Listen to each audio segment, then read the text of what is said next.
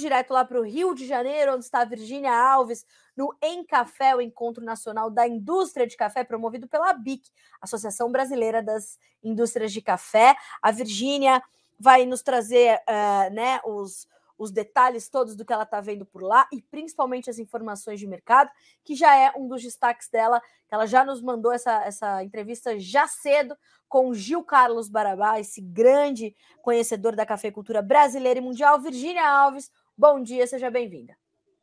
Muito bom dia, Carol. Bom dia para todo mundo que nos acompanha aqui no Bom Dia Agro. Isso aí, estamos aqui no Rio de Janeiro, então, acompanhando essa retomada do Em Café, né, Carol? Ficamos dois anos aí sem ter o evento e o pessoal por aqui está muito animado, viu? Que coisa boa, né, Virgínia? Porque mesmo com esses patamares de preços um pouco mais baixos e tudo mais, uh, há sempre essa essa necessidade do mercado de movimentar a informação para tentar entender efetivamente o que pode acontecer, uh, como se prevenir. E um dos seus destaques hoje foi essa orientação do Gil, uh, que é do produtor fazer as suas margens, garantir esse monitoramento do mercado para evitar prejuízos com novas baixas que podem sim vir a acontecer. Esse é de fato o sentimento aí no Encafé de tentar reduzir a exposição ao risco em todas as pontas da cadeia? Exato, Carol, é isso mesmo. A gente tem dois cenários muito distintos aqui no Encafé, que eu conversei com todo mundo. Que primeiro é quem está no campo, é, que está sentindo uma pressão muito grande por conta dessas chuvas de granizo. Havia uma expectativa muito positiva para 2023 e me parece que a realidade não vai ser tão positiva assim. A gente deve sim ter uma safra maior que 2022, mas ainda assim não vai ser aquela recuperação que era previsto. Nós conversamos ontem, então, com o presidente da Minasul, que participou de um painel junto com o Gil, e que trouxe para a gente que é uma situação muito preocupante, porque com essa queda nos preços, o produtor ele está descapitalizado, o custo de produção, ele trouxe para a gente que teve certa redução, como você fala aqui todos os dias no Bom Agro, mas ainda assim essa relação não é tão favorável para o cafeicultor, Carol, nesse momento. Do outro lado, lá em Nova York, de acordo com o Gil, os operadores continuam vendo essas chuvas que de fato estão acontecendo no Brasil, com a expectativa que 2023 seja uma safra é, grande, podendo chegar até ao, ao, volume de 2020, Carol, que foi o último recorde do, recorde do Brasil em todos os sentidos, mas que não é uma realidade. O Gil trouxe para a gente que a safra também não acredita é, que esse volume seja tão expressivo quanto foi em 2020, mas lá em Nova York o operador está olhando para essa chuva que está caindo, esse cenário mais positivo, lembrando, né, a gente já falou aqui isso outras vezes no Bom Diário, nós ficamos dois anos sem chuva nesse período do ano, e agora está chovendo. É isso que Nova York está precificando. O Gil falou para a gente que a gente ainda fala muito sobre a safra 2022, o USDA trouxe nessa semana uma pequena Sim. redução para a safra do Brasil, mas o Gil falou que isso pouco importa nesse momento, Carol, já é hora da gente olhar para 23 e sim, novas baixas podem continuar acontecendo. Na análise do Gil,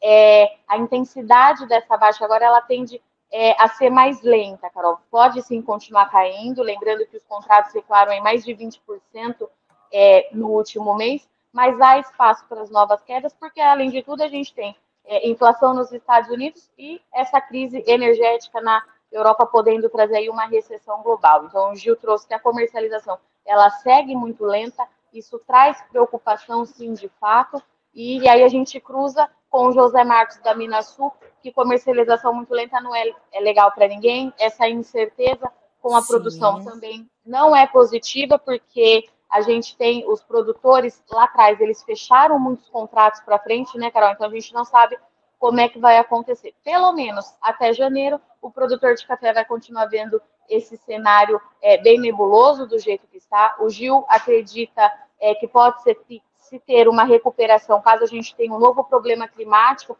na fase de enchimentos de grãos no primeiro trimestre do ano que vem, mas também não vai ser uma recuperação tão significativa. É, ele pouco acredita que Nova York possa bater aí 2,60 de novo e sacas aqui no Brasil a R$ 1.500 novamente. Tá? Por isso que o Gil deixou bem claro aqui que o produtor precisa fazer essa margem é, ele trouxe para a gente que teve muito produtor que não vendeu, porque estava naquela expectativa da saca do café bater a dois mil reais e agora está tendo que vender abaixo de mil. Então é aquilo que você fala aqui todos os dias, né, Carol? Gestão de risco precisa ser feito, não dá para ficar é, de fora desse mercado, porque o, o mercado do café, como todo mundo sabe, ele é muito intenso, muito volátil e tem muita coisa para acontecer até a gente consolidar a safra do ano que vem, Carol. É, isso é. é eu, eu queria ter esse entendimento aí diversos, é, de diversos elos da cadeia, porque é, como colocou o representante da Minasul, né? É, essa comercialização travada, ela não, ela não agrega para ninguém, ela não é boa e não é saudável para o mercado. O mercado que está saudável, ele tem liquidez. E nesse momento a gente tem visto uma liquidez realmente muito contraída no mercado de café, porque o grau de incerteza é muito grande. Agora, Virgínia, é, você falou sobre é, Nova York estar precificando essas chuvas, estar olhando para essa possibilidade de recuperação. Mas como é que a indústria brasileira está vendo a oferta de cafés aqui dentro, sabendo que nós teremos problemas na safra 23?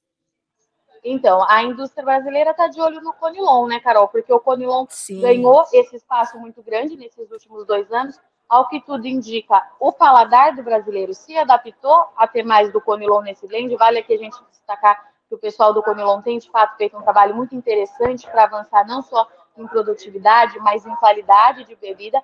Então, a indústria, é, na pior das hipóteses, Carol, a gente tem o Conilon para abastecer esse pessoal. E a gente sabe que o Conilon ele trabalha numa expectativa para o ano que vem de uma safra de novo volumosa, a bienalidade do Conilon ela é menos intensa, e a gente tem expectativa do setor de que em cinco anos o Brasil ultrapasse o Vietnã. O que, que acontece? Eu perguntei aqui para o pessoal da Bix se com essa baixa dos últimos dias, se eles estão conseguindo encontrar matéria-prima, estão conseguindo comprar é, mais café arábica, né? Já que estava muito caro para a indústria fazer essa compra, mas aí a gente volta naquele outro ponto. O produtor não está querendo vender nesses patamares, está segurando, está esperando, mas por outro lado, Carol, diante dessa expectativa de uma recuperação para 2023, a indústria também acredita em novas baixas. Então, de novo, a gente volta naquele ponto. Todas as pontas do mercado travadas nesse momento. Tá. Virgínia, ontem você mediou um painel por aí, não é isso?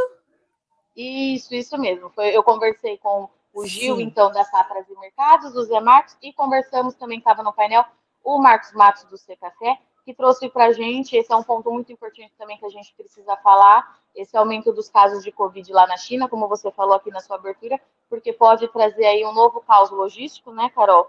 É, pode intensificar tudo isso de novo. Isso foi, inclusive, um ponto abordado ontem pelo Ricardo Amorim, do economista, aqui na palestra, e o Marcos trouxe para a gente que, de fato, o volume do mês passado de 3,4 milhões de sacas, ele é significativo, ele é expressivo. O Brasil, ele atende essa demanda, está conseguindo embarcar, mas muito desse volume ainda era carga é, represada por conta dos problemas logísticos, e há um consenso, tanto é, entre o Gil, entre o Zé Marcos e o próprio Marcos do C Café, que o primeiro trimestre do ano que vem vai ser bastante é, com muita dificuldade para exportação e a gente deve ter um estoque de passagem com volume bem baixo, viu, Carol? Então, logística é. vai continuar movimentando esse mercado também. O tema do seu painel qual era, Vi? Era mercado de uma forma geral, assim, para todos os exportação? Pois não. Sim, foi é, abastecimento, mercado e sustentabilidade dos cafés do Brasil, que daí o, o Marcos trouxe aquelas ações que a gente vem falando aqui já no Notícias Agrícolas de promoção de imagem, que parece que estão dando certo, está tendo abertura de mercado para alguns países lá, principalmente na Europa, como a retomada da Itália nesses últimos meses, Carol.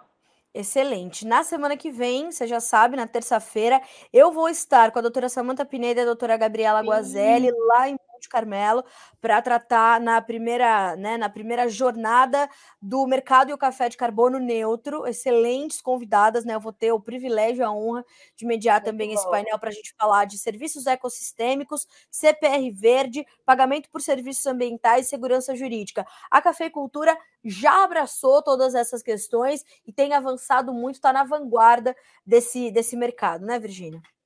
Isso mesmo. E, Carol, aproveitando que você vai estar lá, vou levar aqui um questionamento que o professor Roberto Rodrigues trouxe ontem aqui, é, que havia uma expectativa muito grande na COP27 de a gente ter é, uma resolução ou um entendimento maior desse Exato. mercado é, de carbono, né? E de acordo com o professor Roberto Rodrigues, isso, a COP27 não trouxe nada disso, deixou a desejar.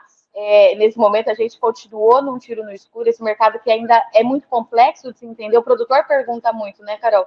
Então, tomara Sim. que por lá você consiga trazer as respostas, porque a gente não vai discordar do Roberto Rodrigues, né, Carol? Ele falou, não Mas adiantou a doutora... nada.